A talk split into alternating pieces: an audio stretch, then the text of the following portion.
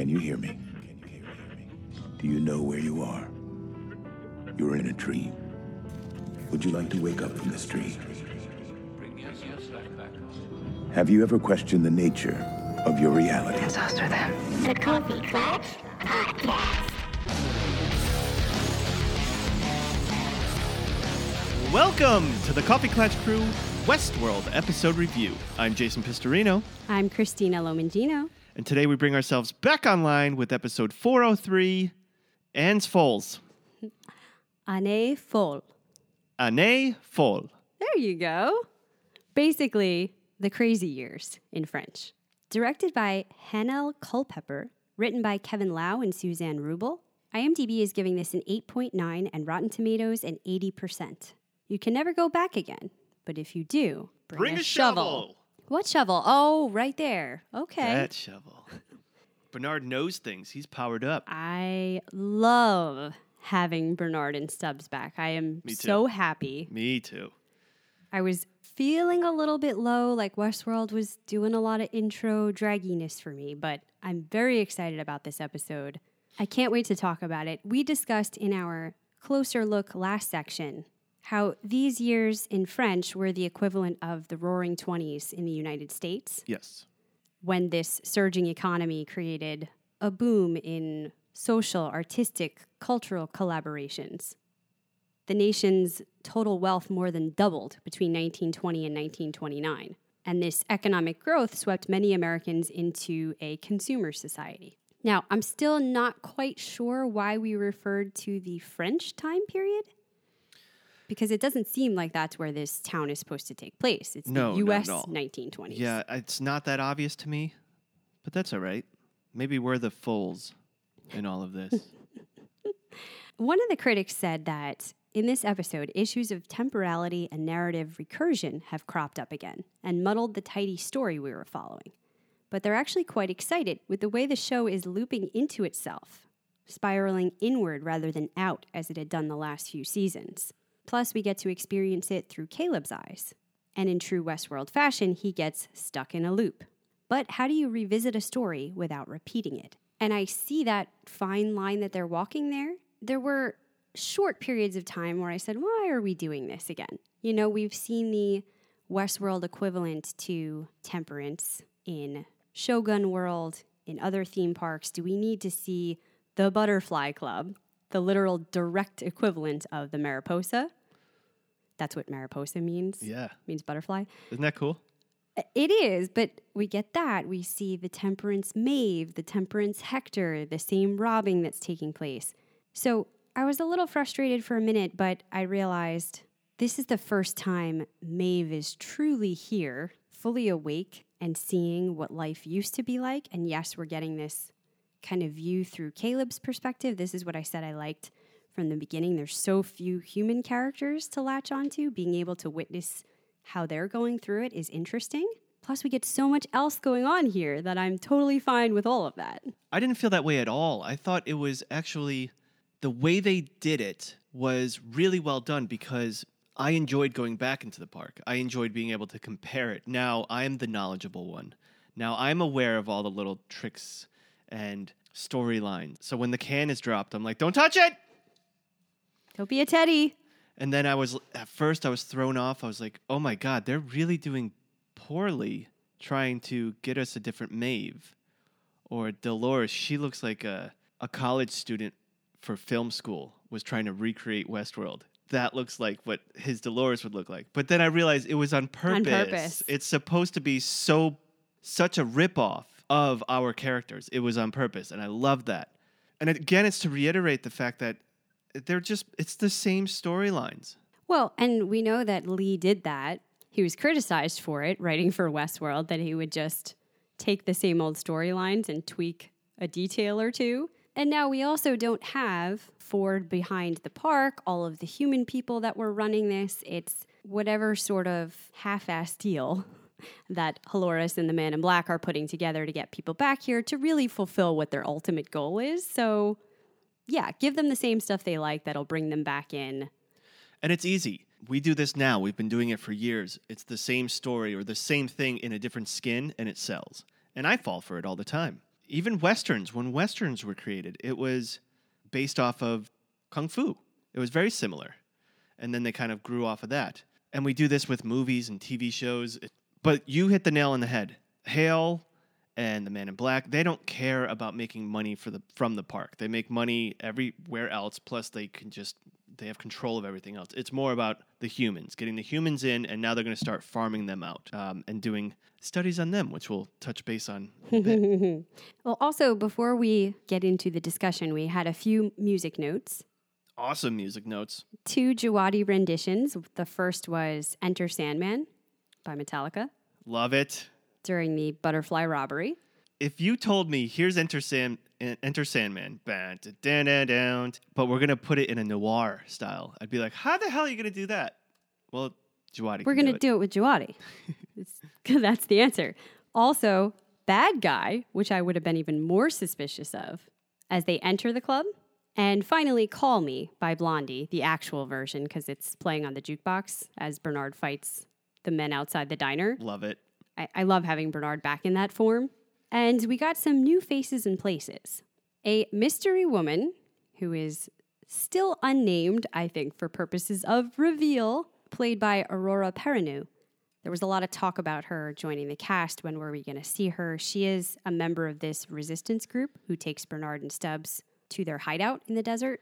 So last episode, with very little knowledge, we still don't have that much knowledge, but at least we know a little more now. We were trying to imagine who could it be? Could it be Maeve's daughter that Bernard brought back?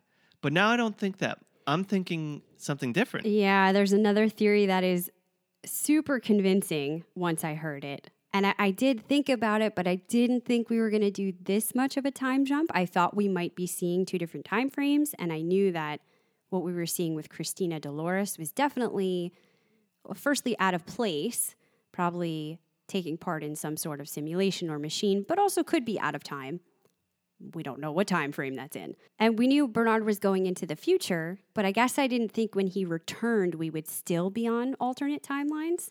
Yeah, just because years have gone by since last season. So I was like, oh, maybe they'll reach Uh, a think- meeting point. Yeah, but then you think about all the dust on him. Well, seven years. I feel Oh, yeah, like that's a lot that's definitely seven years worth of dust. But I go three weeks without dusting my work desk, and it looks like that. the way the outside world appears certainly seems very different. But again, I'm writing it off to Different location. They're out in the middle of the desert instead of the city. But there's so many factors that we'll talk about when we get to those scenes that I'm having trouble thinking it's not who people are saying it is now. Are we hiding it on purpose? No, we're not hiding it on purpose. They believe it's a grown up Frankie, Caleb's daughter. I believe that too. It, it just ticks so many boxes. I just don't want to get into the whole breakdown of that yet because we have some more new faces. The mystery man who is the leader of this group working with them is played by Daniel Wu. The guest who we saw briefly last time in the park, this time she is back speaking about how she wants to find the Easter egg, mm. the hidden narrative that's better than Pariah. I'm thinking that's a host. That's not a guest. Oh, I think it is a guest. They just got there, right? And it just opened, and a guest is already pulling them into that storyline. And this is their big reveal that what happened seven years ago that took down Westworld is now part of the storyline. Oh, look how innovative we are. Uh, the catastrophe is now you could be a part of it. I think that's a host that's like, come on, guys, I know that there's a secret. Follow me. This will be amazing. Yes, but I don't think if you've got a couple of times here, the word spreads. I don't think you need that for people to go looking. They've always, that's what the park has shown us, wanted the violence, the mm. secrets. That's what sells here. But also, I'm pretty sure, I couldn't say 100% later, we see the shootout downstairs. And she's saying, This is so cathartic. I think someone shoots at her, but she doesn't get shot. Okay. And then we see the same thing with Caleb, confirming that at the time, at least, he was human because nothing affects him. And Maeve told him that. Don't worry, these guns won't hurt humans. Now, for how long, we shall see. Anyway, her name is Deborah, and she's played by Liza Wheel. And finally, we have Carver, who we've seen before, the friend slash security for Caleb's family, played by Manny Montana. But we'll see perhaps a different version of him. Then we have two new ideas the condemned lands, This is the area in the desert where the resistance group is hiding out and searching.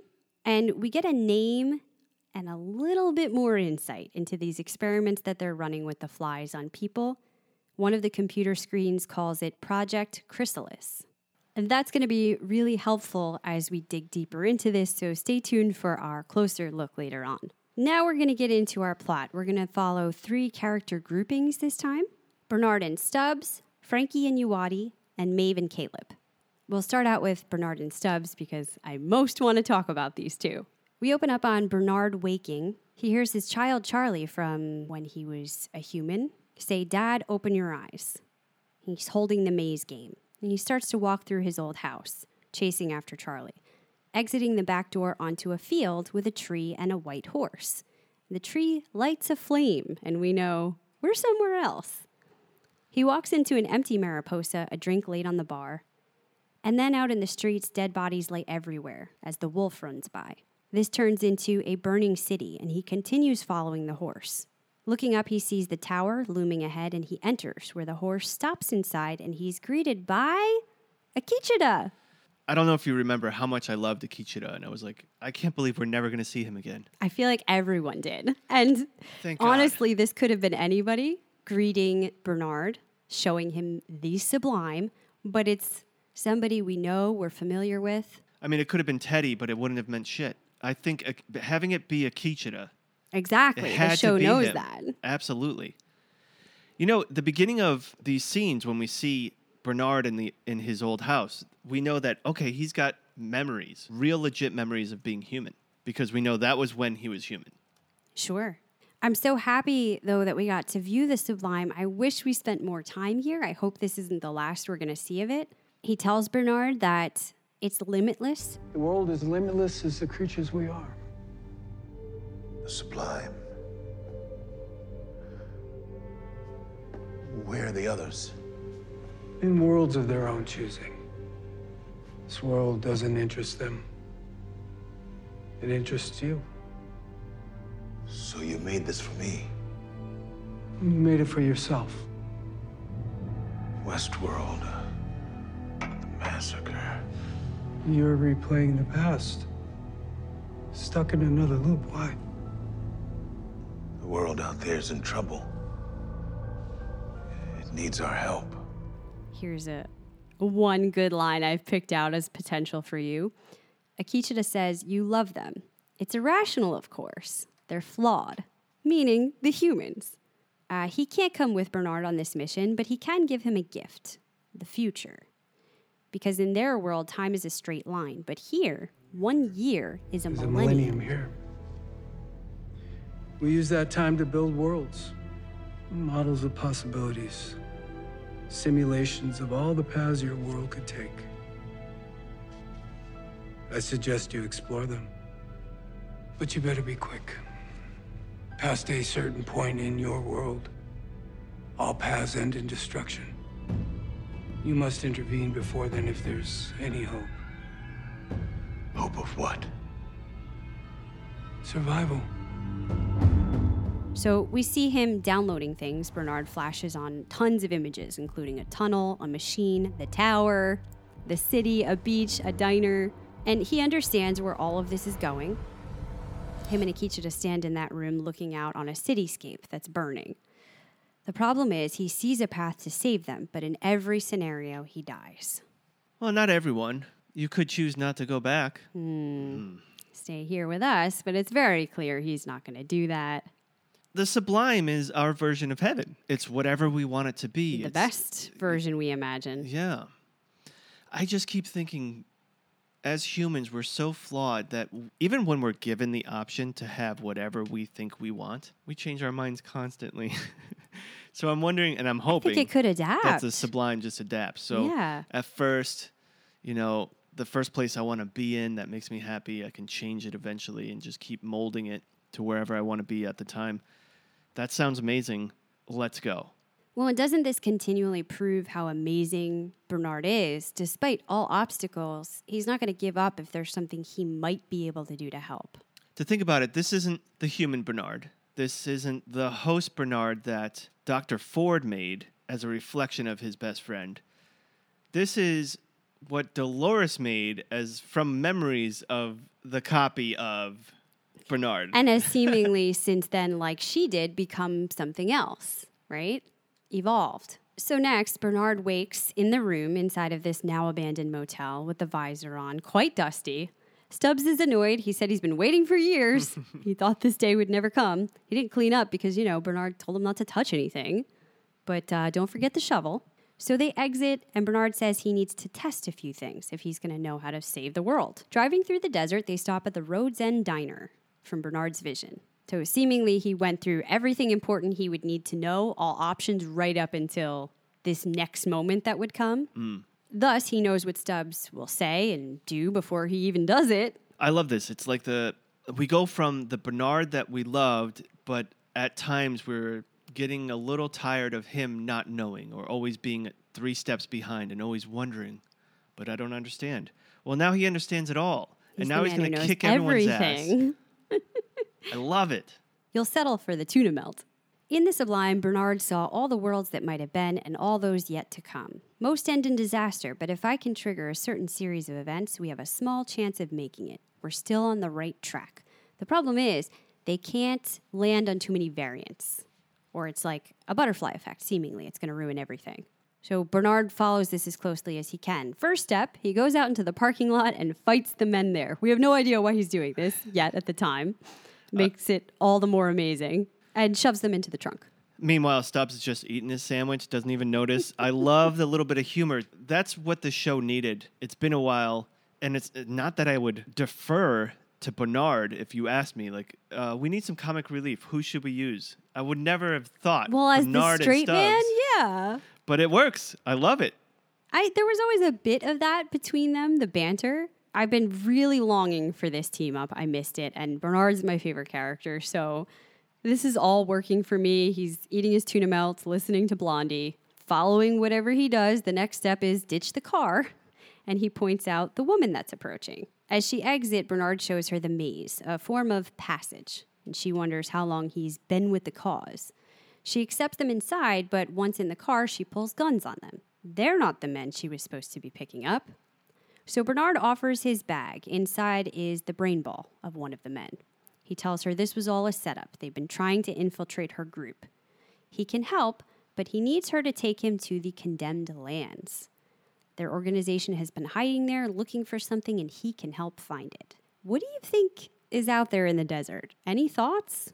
Uh, you know, just thinking now because you just asked this is where the Men in Black went at the end of episode uh, at the end of season two. In the middle of a desert, Mm. there was a random door Yeah. underground. This whole big thing, um, but Which- I don't know if that count that if that fits geographically. We think would have been the place. God, I'm going to get the name of it wrong. Was it the Forge where they were storing the human data that the parks were collecting? oh, that's right. Yeah, Because you had the host data in one place and another Oh, place where the yes. human data was. Mm-hmm. And that's what Hale and the Man in Black are trying to get to get again by opening up this new park is that they lost a lot of the human data. Right. Which again, I'm still confused by this fly experimentation on humans, needing the human data. The goal doesn't seem to be to get rid of them, even though she kind of seems like that's what she's after. So no, she wants to toy with them. She wants she wants to toy with them. She wants them to suffer like they did. but why would she need the data for that? She doesn't. There, yeah, there's something we don't know. Um, they're in the desert, which means that they're close to where the where Hale and the Man in Black were buying up land years prior. I mean, let's let's just go with thinking that this Bernard scene is years after, and uh, maybe 20 years after, and that's So the park is gone. This is where the park used to be, maybe. maybe or where those computers are that the Men in Black bought. The servers, maybe. the server farm. I feel like that's close by, but what he wants to show them looks like it's literally out in the middle of the desert, in the middle of nowhere. But if Yeah. they had that server farm nearby, built this park on these outside scrublands, and underneath the basements of that park were these projects they were running mm-hmm. Project Chrysalis and human data stored. And there's a lot of potential weapons there Sure. or things that they might, as humans, want to get their hands on. Anyhow, This starts the series of events where she cryptically never says her name. She mm-hmm. agrees to take them there, but she blindfolds both of them so they won't know how they got there. Drives them out in the middle of the desert, stops to, to thwart the laser triggers in their path. That was a I- cool scene. I have questions about that, but I'm not going to bring it up because one of our clatchers had the same question, so I'll save it for him. Okay. They drive even further until they reach this rock formation, which you're right, looked very familiar. And others emerge on ATVs, including the man who seems to be in charge. How'd you get this? by severing it from his neck. He was sent to find you. You're all in danger here. I can help you. How? by giving you the thing you've been looking for in this desert. A weapon buried in these sands. I know where it is. Now, of course, it's not going to be any kind of actual physical weapon. It's definitely going to be some sort of information or clue that helps them in their cause. Let's talk about the general theory that's going around. In the Maeve and Caleb scenes, we do see a version of Frankie that's being held in Westworld, which is just a recreation host that's there to mess with Caleb.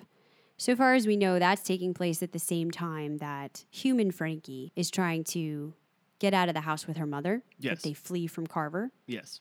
So we can presume, at least for now, that they're going to go off on their own and she's safe. It would make sense if many years go by. The last thoughts we see her having, even as a child, are I need to prepare. Yeah. I need to get ready for this fight. Uh, she would certainly, if the time came, join up with a resistance group to help the human cause, no? Yeah, I think it fits perfectly if that is Frankie, grown up Frankie. Um, maybe the mother has passed away, or maybe the mother is part of the group, but you know, not out in the field on four wheelers, just vroom vrooming everywhere. It would tie the timelines together very well. If we truly did lose Caleb, which we'll get into later, I think you would, would need him- to for this to be the grown up daughter who yes, it would. You would need that as a storyline to Push make it this to happen. Yes. and possibly the mother as well. And if that is the case, that would lead me to believe that what's going on with Christina, now I'm starting to think that's Maeve helping to get Christina out of whatever the fuck she's in right now. Well, it could be. We surmised that they would probably have to meet up at some point, join their forces to save things. I thought other people would be trying to help Christina out separately and then they would wind up together, but that could happen here. And we thought at some point we would see a post apocalyptic world, the one that the man in black wakes up in.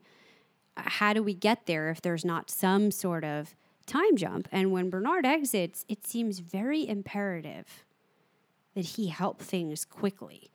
And we don't seem to be near to where we were last season, where there was a human robot war and we could be on the brinks of collapse or destruction. It seems like even if it's fake, even if Hale and the Man in Black are up to some antics, everything looks pretty stable right now in the outside world. Right? I think they have more than a little time here. Well, when you're dealing with masses, even when you're having a war, an internal war, they've learned over the years with depression, with all these wars that we've actually had in, in the real world, is if you create a facade and keep your masses working and buying into the system while you have your war, you keep the wheels moving, you still have a stabilization. Give them bread and circuses. Yeah. keep them fed and entertained. Well, but I think what I'm saying is it makes sense that the Bernard timeline could be further away Yeah. at a point that's much closer to the end of everything than Oh, yeah. where we would appear to be right now. Yeah, if you remember the main photo, and I brought this up a few times now, of last season, it's that red desert with this robot on the ground. To compare this this year, like we brought up, is the uh, human skull with the robot arm, either putting a red pearl in or taking it out. This is finally what Bernard's in is the only time it's actually reflecting last season's commercial photo. Funny enough. Well, and if Hale and the Man in Black are just taking out humans left and right, at some point there is going to come a time where humans are on the verge of extinction. Yeah. So she said it wasn't practical for them to do that all at once. Mm-hmm. Meaning, I don't think it's going to happen tomorrow, although it does seem to be moving along at an alarming rate. Yeah. What we're seeing here. We still don't know what this is, is the problem. Um, I was under the assumption, and we'll talk about this more later when we get to the flies, that it happened very quickly, that that was some sort of nanobot that gave one command, performed something like a lobotomy, and they executed the command, and then that was it. But from what we're seeing this time with the sounds, maybe this could go on indefinitely, and until the right pitch is given, you just continue to live normally. Then the sound comes, and you're given a command. Yeah, maybe we saw it in its infancy. You know, they know that they can control them for a little bit and then just kill it off. Mm-hmm. Kill it, the humans. Mm-hmm. We see now with Maeve and Caleb that rather than humans working with hosts to refine their behavior, it's hosts experimenting on humans to refine their behavior. or some sort of human at least. We'll get there. All right, let's leave this grouping and check in with Frankie and Uwade. Frankie tries to call Caleb on her CB radio. She's so cute, by the She way. is. And mom comes to get her and says they need to pack. She wants to stay and train so she can fight the bad guys. She doesn't want to leave. She's doing everything dad taught her. He taught her to wait until he answers. But Uwade says dad needed to go away and they have to stay safe in the meantime. Carver comes and reassures her. He will teach Bear Bear the new moves and show her later on. So she finally gives in and they head to the house. This version of Carver looks awesome. Has clearly a very good relationship as somebody that Caleb trusts intimately to keep his family safe. I am Yeah. so upset that in the span of two minutes, we return and it's clear Carver has changed. Returning Bear Bear, Frankie finds blood on him and becomes suspicious. She watches Carver closely, spotting a blood trail on the ground that leads to a burlap concealing a dead man. So Frankie goes inside and quietly tells her mom. As Carver packs up the car, Uwade instructs her to hide and gets the gun from their safe. Carver re enters and frantically searches the house. He discovers Frankie and is about to hurt her, but Uwade comes in and shoots him, and they both flee. So these are one of those tropes that I don't mind where the child or the young adult, in this case child, but I just mean in other movies and TV shows, the young adult are seeing things that the adults aren't and are able to surmise what's really going on. And I think it makes sense because as adults, we're too bogged down with what we need to do day to day, minute to minute, all these things we got to get done before this time. And then we got to get this done before dinner. And then we got to get this done before this. We miss a lot of the clues. Or dismiss, even if we or have dismiss. an instinct. Yeah. But it also, along the lines of what you're saying, gives us some of his great relationship depiction without actually having to spend time showing us Caleb and Frankie together, mm. the things he taught her. She. Yeah. would know more because he's been training her. Yeah, we saw- essentially. This exactly. wasn't just a joke or a thing in her mind. Like he's literally taught her what to do in these scenarios. And they kind of showed it in episode, I believe, one. This was an everyday occurrence. She came up, she's like, All right, guys, come on.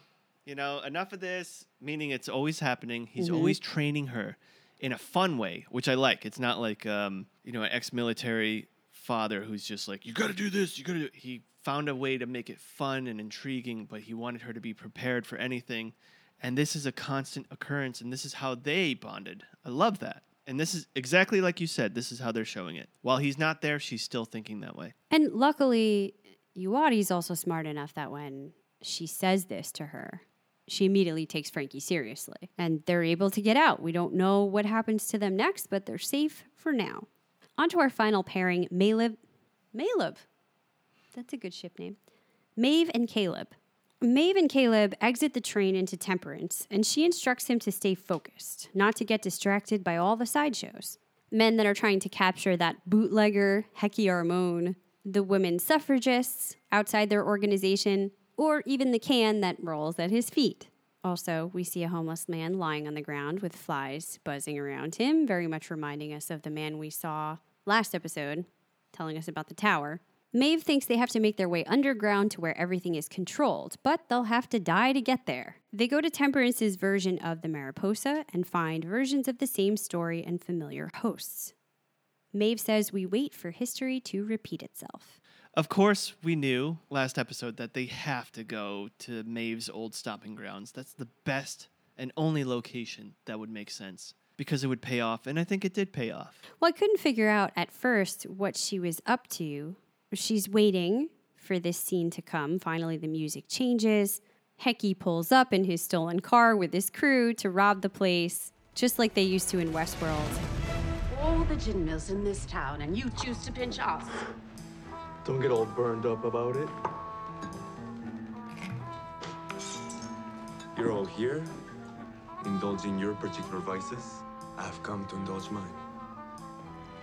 And after perhaps a moment's nostalgia, You're close with him? Him? No. He's just a shabby imitation of a man I used to know. Maeve shoots the Hector alike and his crew. I'm sorry, darling. Them sufficient bait for the Undertaker. And then it makes sense. She knew a lot of people could die here, and the Undertaker would show up, giving them a way into the lower levels of the park. So Maeve and Caleb hop in the back of the truck, concealed, and are taken to that chute that leads to the basement floors. Sector 33 intake holding. So a minor thought doesn't really bother me. It doesn't matter, but I just have to say because we're doing a podcast is that they snuck onto that truck and they were the last ones there. But once we got in the underground, they were the last ones to go down the pipe, down the chute. They would have been the first ones. So they would have been under all those that body weight, uh, the host metal. Unless you want to think those were another truck's bodies Well, then uh, more would have been quickly flowing. on Yeah. top of them, Yeah. you would think. but it doesn't matter. Also, this was such a fun scene seeing Maeve and Caleb in the Butterfly Club, watching, like I said last time, something that we're so knowledgeable of at this point play out. And we're seeing it just like Maeve is seeing it. And we're looking at Caleb because he's seeing it for the first time. This is so amazing to him. And we're like, yeah, yeah, this this thing's gonna happen next. And then this. And then oh, look at the way they just talked to what should be Maeve. I bet she's gonna have something to say. And she does. Little quip. Love it. This is also very helpful though because it's going to be easy for us to spot when something's out of place. And that does start happening, indicators that this is not exactly the way Maeve had pictured. They walk through the halls and they witness hosts being trained on their narratives. Maeve finds a tablet to access the central map. No signs of William so far. And she says something's off about this entire level. Nothing's actually being controlled from here. Oh, that's because this is another narrative for the park. Just then, we get a security breach, and HQ comes down wondering, how did all these visitors show up here? Here's the woman Deborah again. This is the secret narrative. And then the Dolores or Wyatt alike leads a team to fight out the massacre. Maeve sees that there's another level below this one. So they head out, but she gets shot. Caleb covers her, fighting through them. She tells him here how the guns won't hurt humans until they get to the elevator, and Caleb is able to heal the bullet wound. Dude, this is a dream inside of a dream inside of a dream. Inception, right there, right? That's mm-hmm. pretty cool. Well, I like again, we get an allusion to this moment. He says, Of course he did this. She saved his life once before, so he's just returning the favor. Uh, eventually, I guess we'll see that. And they make their way to the level below, where the white drones are monitoring screens that show experiments of some kind. Maeve wonders is it some sort of parasite? It seems they are infecting the flies with the black goo, the liquid that was in Anastasia's head after her death. Yep, and we learned from the post-credit video that HBO loves to do, and I love to watch it, that essentially they're creating a virus inside this goo, and then mixing that virus with another portion of, I would let's just say goo, that makes it more potent and that makes flies want to eat it, and then that is what's affecting it. So after episode one, you and I were saying, well, maybe the flies are throwing up nanobots that are controlling the brain. Well, now we know they're throwing up this goo that is at a cellular level taking over our body. I think the problem is once it does, the cells, I think, just die out. So there's not much time with the humans at this point. Well, we see that they have done something to them in addition to this parasite where they're only really attracted to humans because Maeve and Caleb walk by the windows where they're storing some of the flies. They sort of ignore Maeve, but they all start to hover in right by where Caleb is. She says, I think they like you. And then Maeve hears the low pitched droning sound that Caleb cannot. She thinks perhaps it's too low of a frequency for him. And we do see on those screens that it says low frequency resonance generator, and there appears to be several different kinds of tones or pitches. We assume do different things, and we're going to see in a minute when they show the video screens, it's to execute different kinds of commands. You know, stack these blocks up together, or knock them off the table, or whatever it is they ask them to do. Now, my question to you is obviously, a lot of what we see is them testing some sort of hosts because Frankie is a host that they've generated. The assistant to the attorney general or whatever he was from the last episode that we knew was turned into a host is there in some fashion. So they're recreations of some sort. Now, are they also trying to find a way to recreate humans? It's really hard to tell what else those drones were doing, but it did look like they were messing around with DNA. So are they trying to reconstruct on some level? I mean, we don't really know what else is happening, right? Because it's definitely not going to be the same results. We paused the scenes and we took screenshots of the displays with the sounds. And I like how they have, you know, just as a designer, they have all these waves, sound waves, and the, the hertz, yeah, different intensities, what what it does. It is just showing us what the humans are, what they're doing with the humans. There's a lot more going on with the experimentation, and perhaps it's still not totally refined. But they're definitely getting them to match the behaviors to different pitches. Mm-hmm. She does say, Maeve, as she looks at the footage of some of these people, they're being controlled by this, but I don't think they're hosts. And she, she seems to have some kind of ability through her magic Maeve powers to determine. We've seen that before when they were trying to go into the opera and she scanned the building and said, No, I don't think there's any hosts inside. So she seems to be able to pick up on that. They watch as the people on the screens execute the commands and then start to point guns at themselves. And Maeve tries to unlock the cells, but it's encrypted and she can't get in. They start shooting themselves. And on one screen, Caleb sees Frankie. Hmm. Oh dear. He runs to try to get her and tells Maeve to figure out how to open the doors. Reaching the room, he yells and bangs, but Frankie doesn't respond. She just starts stacking blocks. Caleb screams and Maeve frantically works to override the computer. Finally successful. Caleb rushes in to take the gun from Frankie, but Maeve realizes something's not right. she tries to leave, but she's thwarted by the man in black. She shoots him. She does a pretty good job, but either he doesn't stay down for long or there's more than one man in black host out to get her here. Either could be possible. Yeah. Blocking her again, he tells her, I'm not quite the man I used to be. Hint, hint. I'm not quite a man at all anymore. and then inside the cell, Frankie tells Caleb, You, can't, leave, here. No. I'm not gonna leave. Okay, never again, okay? I promise. I mean, you can't leave here. She wants you to stay. What are you talking about? Caleb realizes other Frankie isn't breathing. Her head then opens up and flies start buzzing out. He tries to break free, but the flies swarm him. Mm. Does he try that hard to break free? No, I think, but it's, well, when she's grabbing him, it's a host grabbing his arms. Oh, at that point, yeah, he can't get get away. Once she let go, it was too late because now the flies are. But we see him inundated. We see him fall to the ground.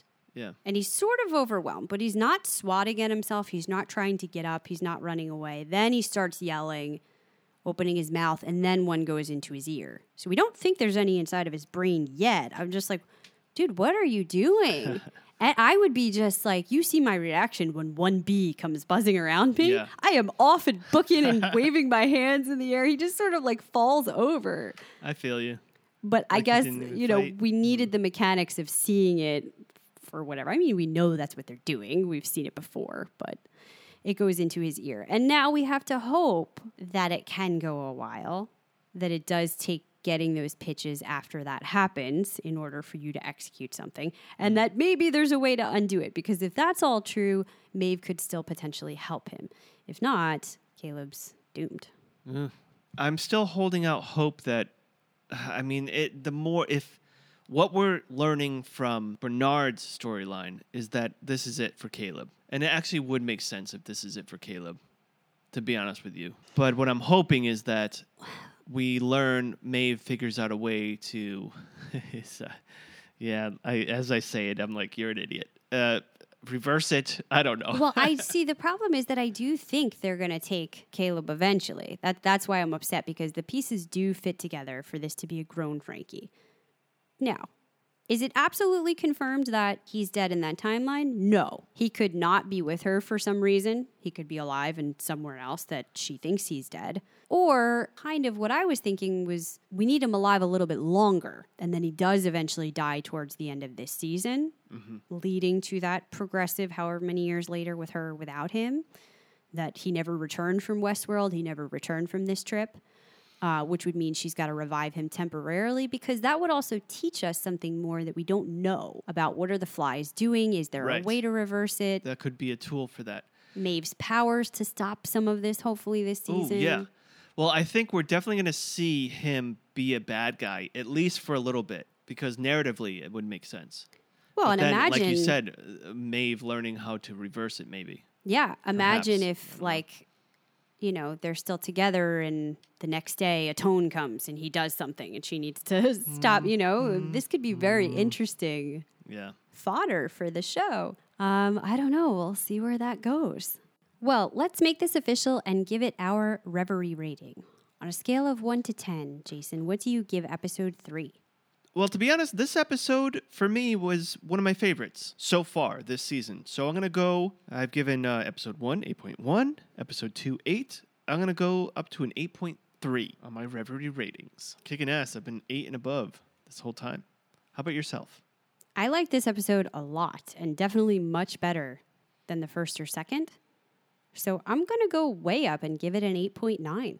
Woo! Nice. Well, Christina, it's time to move on to our MVB, our most valuable being. Where every week via Twitter at CKC Podcast, we ask our clatchers who is your most valuable being for this episode. This week, we gave you groups Bernard and Stubbs, Maeve and Caleb, Uwade and Frankie, the Man in Black, and Hale. Again, it's Monday. There's two more days left on this poll, and it changes dramatically. The winner, not necessarily when we were recording, but the winner when the poll closed, episode one and two, has been Maeve both times. But what about episode three? Well, as of now, we have a tie for last place with 8.6%, Uwade and Frankie, the Man in Black, and Hale. And then coming in at second place, it's so tight, this is definitely not final. With 40% is Maeve and Caleb. And first place with 42.9% is Bernard and Stubbs. I do think they're going to remain winning, though. Bernard and Stubbs. I think so too. Again, thank you so much, Clatchers, for voting and writing in. Christina, I'm going to go with Bernard and Stubbs as well. It was so good to see them. It was amazing to see Bernard just kick some ass and to know what's going to happen next. He goes from not knowing what's going on ever to knowing exactly what's going to happen next and finishing people's sentences. And they were the comic relief. And you know, I love the comic relief. So, Bernard and Stubbs for the win.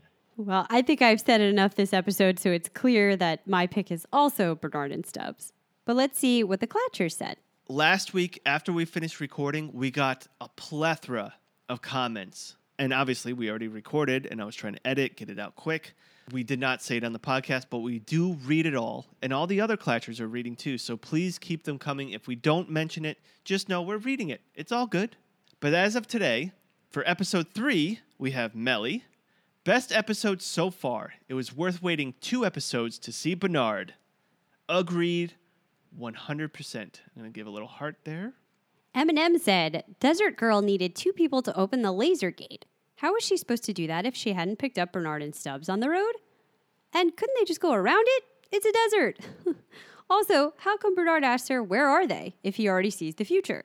Well, a bunch of good questions. I mean, I just assumed that they had multiple trigger points mm.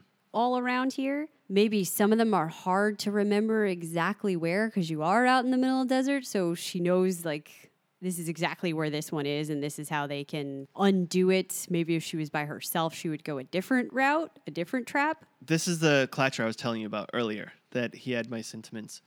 It is a good question. It bears to ask. She anticipated having those other two that Bernard killed. Mm-hmm. Um, she knew she'd have somebody. And if, if not, maybe she waits till a certain time, the others come. And I'm just assuming it's a circumference around their lair. So it's not the whole desert. Maybe There's many. there's many little lasers. But I like the way you're thinking, dude. The reality of it is, it still feels a little silly. It's like mirrors that come up. I kind of liked it. I mean, it was a little silly, but they have to be protected somehow if Yeah. they're surviving this long out here. Um, What was his second question? Why does Bernard ask where are they if they could see the future? I think that was just for her benefit. Mm. He doesn't want, I don't even think he wants her to know he's a host yet Right. because he offers up the brain ball of the other host to say, look, these men are after you and they were hosts. This is a human group offering resistance. They already don't trust him. Yeah, and I think what he has to do is make sure that these certain things go into play in order for that timeline Oh, to correct. go through. No variance. so he needs her to explain wh- where they are. He needs that to happen. and her to believe him and trust him, the group to believe and trust him, hopefully. Wes says host Frankie's head opening was not only a callback to young Robert in season one, but also reminiscent of a mecha in AI artificial intelligence. And then he shows this awesome GIF. It is very reminiscent. Yeah, I think we said that when we saw Young Robert do it. young Robert do it at the time that we had seen this before, but it just keeps getting spookier and spookier the way they're showing like her Now we got flies coming out. Yeah. Uh, it's so spooky. Wes says, happily surprised to see a new character played by Daniel Wu, who I last saw on the badlands. Badlands. Into the Badlands. I'm so glad someone else noticed that too. When he shows up, I'm like, oh my god, that's Badlands. I, I hope to see him fight because this actor, he does really well with fight cinematography. So we got to see him fight soon. Oh, you have to believe this group that's going to be a part of their narrative, right? Surviving out there. First thing I thought, and I wanted to yell it, but I know that Christina didn't see Badlands, only I did because I'm cooler. By the way, what do you guys think about the last season of Badlands? Thought it could have been better. Indelmeyer says, I picked Maeve and Caleb because the writers used them to reveal a lot of what was happening with the flies. I'm concerned about Caleb's fate, though. Also, I think Mystery Woman in the Desert is adult Frankie. There you go. There you go. It's true, people. Wes, no Christina this week, but we finally get the return of the comedy stylings of Bernard and Stubbs. Comedy stylings. I like that. Now I want to see a souvenir snow globe from the Sublime. Hashtag don't forget I- the shovel. I think as a game room item, we really, really need a maze replica toy. That'd be cool. It's our rite of passage to show, you know, that we're we're with the cause. Absolutely. Wes is also saying the actors, yeah, they had temperance versions of all these people. We didn't say them up top. Armistice was played by Michelle Boyd, seasons one through two by Ingrid Berdal. We got names of all the others, but I don't think that we're really going to see them No. much, so I didn't go through them all. Melly asked a question last week about how we are differentiating between the Williams. I never made it official, but I have for a while now been calling the darker version, who is now the host version, Man in, in Black, Black. where I call the human one William. William. I assume there are going to be several host versions, so I don't know what we're going to do when we get there. MIB 1, MIB 2. But again, thank you to Richard, Kirk. Yeah, Kirk asks, is there a growing sexual tension between Maeve, Maeve and Caleb, or is that just me? I am noticing, I wasn't sure if it was sexual tension necessarily, that there's something in the relationship that Maeve keeps acting almost human like in her reactions to him. She seems jealous when she dismisses the woman to dress him in the train car. And now again, this episode. She tells him, Don't bother with these people in the saloon that are trying to come after you. She is nervous for him when things are going down. It, something that we didn't think hosts previously had this kind of emotional connection the way that it's feeling very human. But we also know that Maeve is way much more than that. Another reason why they can't take Caleb from us yet. We need this human perspective. Yeah. And we kind of insinuated that like there was a lot of chemistry. So I'm glad Kirk noticed that too. But we have to remember that Maeve is really good with making you feel a certain way. That that was her profession and now her shit's cranked up. You know, if you could just go into your brain and you say I want to be smarter here, I want to do this, just like a character building. You just make it build it all to 100%. She's at 100 for everything. And I think it's it's even more than that now. She has evolved over these seven years in her fight with Caleb, in the time she spent in isolation. She could be kind of transforming into way more of the human host hybrid we've been looking to see on this show. Uh, Josh wrote last week, okay, so I'm like the least observant person ever, so I need to know if either of you noticed this. On the Westworld background on HBO Max, with the skull and the pearl, did you notice the tower that they've been referring to is in the skull's eye hole? It's so funny. I've done designs with that thing. We've talked about it in, I think, the prepper or something. We've talked about it so many times, and I've noticed something in there, but I never really put two and two together. And I think that was brilliant. Well, we're certainly seeing the tower everywhere, right? We said we saw the shape of it in the, The lampposts yeah. in Christina's world. You know, we saw all the different drawing versions posted up on the wall once she went to the mental health clinic that was closed down. Uh, there's a tower looking thing Mm. that's emitting those low pitched sounds on the basement level. So I think we're we're gonna see it everywhere. But yeah, I didn't notice that one. So Me good neither. catch. Nice catch, Josh. Dairy Love said, Love your Westworld podcast. You guys make my gym workout enjoyable. Thank you so much. I know what it feels like to go to the gym. Force yourself to go to the gym. Uh, if you have something to listen to that you're enjoying, it makes it so much better and go by so much faster. Big Magicians fan, big CKC fan. Thank you so much.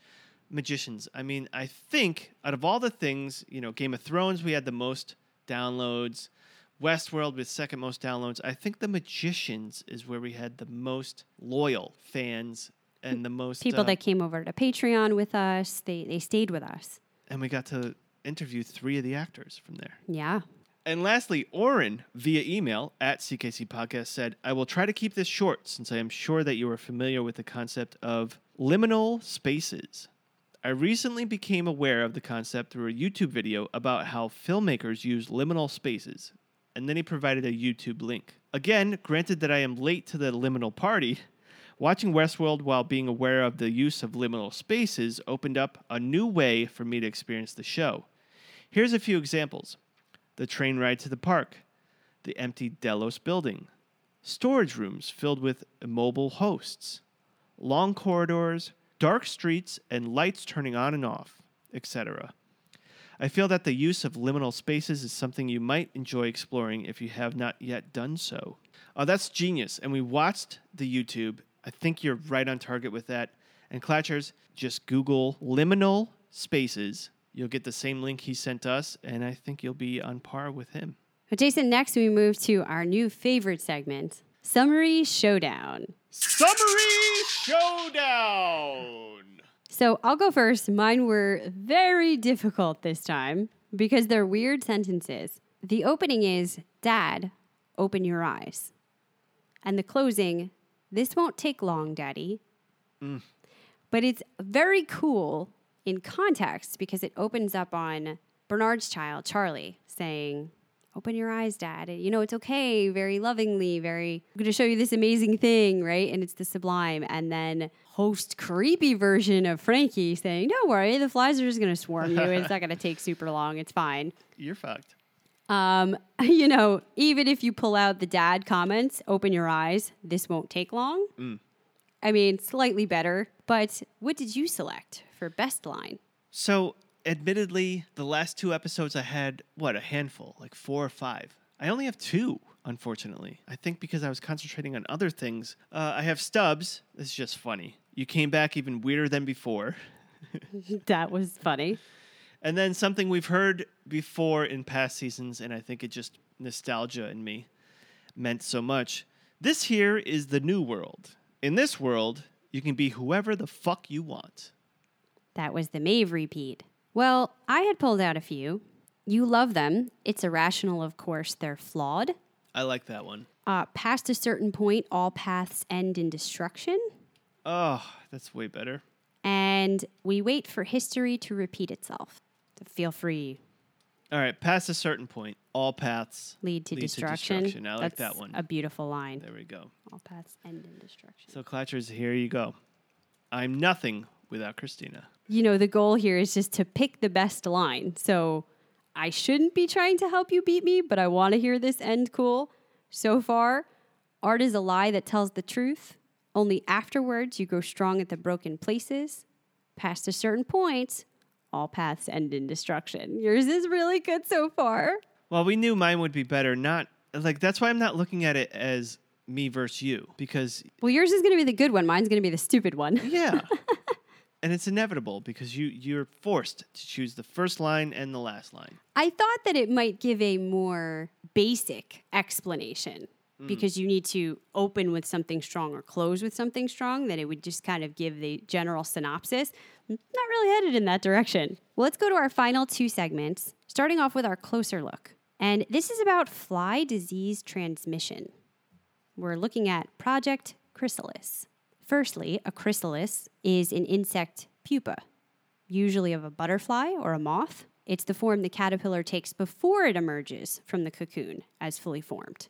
It has hard skin that's left behind after the caterpillar sheds its soft outer skin. So it looks more like a hard container that it will break through. I was trying to look to see if there was some kind of brown liquid that's involved in this or on the inside, but it doesn't seem like it. And the chrysalis itself is often golden colored. Mm. So it actually looks kind of pretty. But there's a lot of things that transform like this. And if you start looking into insects that are less pleasant than a butterfly, that usually do tend to spread diseases, we talked about this when we discussed flies last time. The fly is way high up there. There are 101 families containing over 120,000 species of flies of which approximately 350 species have been potentially associated with the spread of foodborne diseases. Over 50 species are linked with the dissemination of human pathogens in the environment through unsanitary conditions.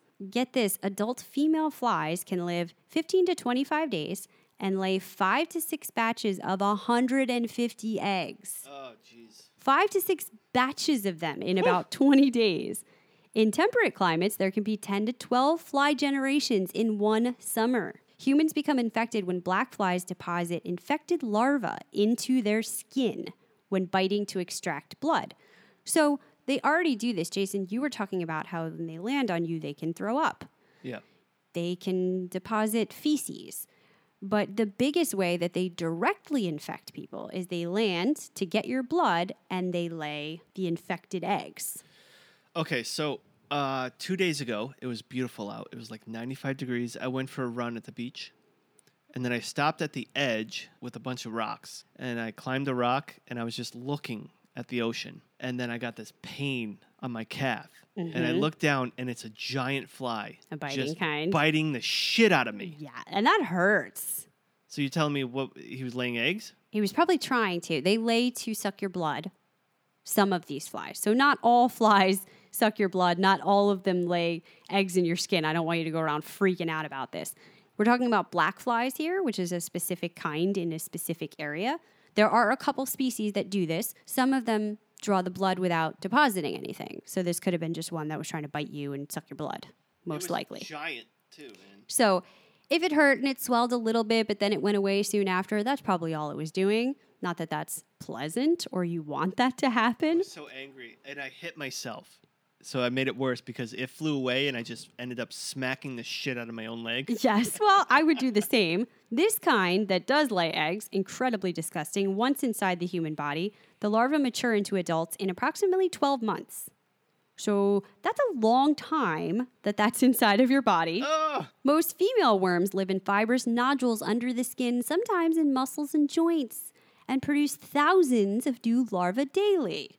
So Do I have, 12 like- months after the infection, you can kind of figure out something's going on. Do I have a hundred flies in my calf? Listen, right this now? is not the episode of Scary Stories to Tell in the Dark because that story freaked me out. Now, this was a spider, also untrue, but it's stayed with me ever since I was a child. Now, the main point is that they can spread disease, infection. They can already get into your body. This is not a completely ridiculous concept that they're using here. No. Could they then carry disease and parasite that spreads to you? Absolutely. Mine continues to go back to the same question of what inside of your brain? What are they doing? Because when I initially thought that they were nanobots, I thought they could be performing some sort of dissection, almost like a very small cut, similar to a lobotomy, Or electrical impulses. Because sending that's what our brain is impulses. doing. Yeah. But if it's giving you a parasite, sure, makes sense that you might start to go a little mm-hmm. strange. The parasite might have DNA something It inside of it that makes these frequencies make you do things. It must, in order to do some kind of reprogramming or have you respond, there there is more going on here with the complexities of the human brain. That's much more difficult than just spreading a disease to your body that makes you sick. So they've done some advanced scientific experiments that we still don't know quite the least of. Yeah, we know they get in there and they spit goo. What what does this parasite do to have your brain now control you is incredibly interesting. We still need to watch and see more. But even these articles talk about how that could potentially be utilized. For instance, we've discussed this before using certain viruses to our benefit inside the body. Mm-hmm. So, understanding more of the way that that works in real life, nature and science. So, I just thought that this was interesting, and I think we're going to talk more about the flies. On to our spoiler section. We're going to talk about the next episode. So if you are afraid of spoilers, we'll see you next time. For those of you still here, we know episode four is called Generation Loss. When I first saw that title, I thought it had something to do with we've actually lost a generation. This is going to be the end of the human. Something has happened to this time. I didn't realize until I looked it up, there's an actual definition of this. It's the loss of quality between subsequent copies or transcodes of data. So if you start to copy something, the more times you do it, it starts to lose definition, quality, you know, becomes blurrier, Multiplicity, remember that? less yes. I like pizza, Steve. less distinct. it's a copy of a copy of a Absolutely. And now sometimes you make a copy of a copy, it's not quite as sharp as, well, the original. Well, that's kind of what happened. I like pizza. I like it. We're gonna need a cage. Bye, Steve. Good party. I like Steve. Anything that reduces the representation when copying would cause further reduction can be considered a form of generation loss. File size increases are a common result of loss, as the introduction of artifacts may actually increase the entropy of data through each generation. So you try to expand and you lose that definition every time you do it, it's worse. So, yeah. Is that something to do with what's going on here with the experiments they're performing? Are they making copies of copies somehow? Is the man in black? We wondered, are there going to be several host versions of him? Are those copies of copies? Could we be seeing No, uh, an know. equivalent of loss somewhere along the way? Maybe, but I don't think so because that would devalue that character, and that's one of their strongest characters. How would it devalue him if we see multiple versions? If it's a copy of a copy of a copy, and he's saying, "I have, uh, I put, I put the pizza in my." Well, no, wallet. but if you see pizza in my five wallet. of them and they're sent out for tasks and some of them aren't, I see what you're saying because then that would narratively be pretty cool, but that would piss me off because uh, he's one of my favorite characters. you'd still get to see the version one. We're talking now with Delos. So if she's had if she has multiple versions of the Man in Black, it's not a copy of the copy of the copy. It's there's the main file that they're he, she's creating the host off the main file constantly. Yeah, so we think. We know that she doesn't have access to everything. We assume that William is one of the ones she has access to. I just thought he would be the most likely where we would see it. We could see it in others though. There's been Degradation would be fun. there's been no flaw in the plan so far. No reason for her to think hosts aren't far supreme to humans. Mm. We need to see, and I've been saying this since last Yeah. season, the benefit of humans, which I thought we were going to get through Caleb, why they're worth it, and the potential faults, flaws in the hosts. And she hasn't seen either point yet. Wow, I see what you're saying, and I love what you're doing narratively. The benefit of humans, you're not going to get from Caleb. You're going to get from his daughter. Well, stop telling me about how he's going to die because I don't want to hear You're going to that. get from his daughter. Okay, fine. I like where your head's at. I'm not going to fight it. and even Maeve to be able to see both sides if she is becoming some type of the first hybrid. I mean, I just think it would help to have A, B, and C for visuals, but we'll see. We don't get any indication of that for the next step preview, but the next step preview doesn't tell much. Caleb asks Hale what she did to him. What I'm going to do to all of your kind, she says. You're beginning to see it now, aren't you? So I think no matter what, it's infected, but it hasn't happened entirely yet next episode. Mhm. We're going to see the transformation of Caleb over time. Unfortunately. Mm. Well, that's for next week. Any closing thoughts on episode three? Uh, I'm just still so glad that we're back in Westworld land, and I love HBO. And as much as I talk about Netflix, I think HBO will forever have uh, just a big area in my heart. Mhm. From growing up with HBO to now, they've shown that they can move with the times. They can still do what they need to Still do, and the they best can shows still on TV. Present the best shows on TV. And I love you, Clatchers. And if you love us too, follow us on Twitter at CKC Podcast, Facebook, Instagram, and just check us out. Till next time, this round's on me. Be sure to subscribe to our podcast. Follow us on Twitter and Instagram at CKC Podcast. And if you'd like to support Jason and Christina and would love even more content, including bonus casts and movie reviews, join our Patreon at patreon.com slash CKC Podcast. This round is on me.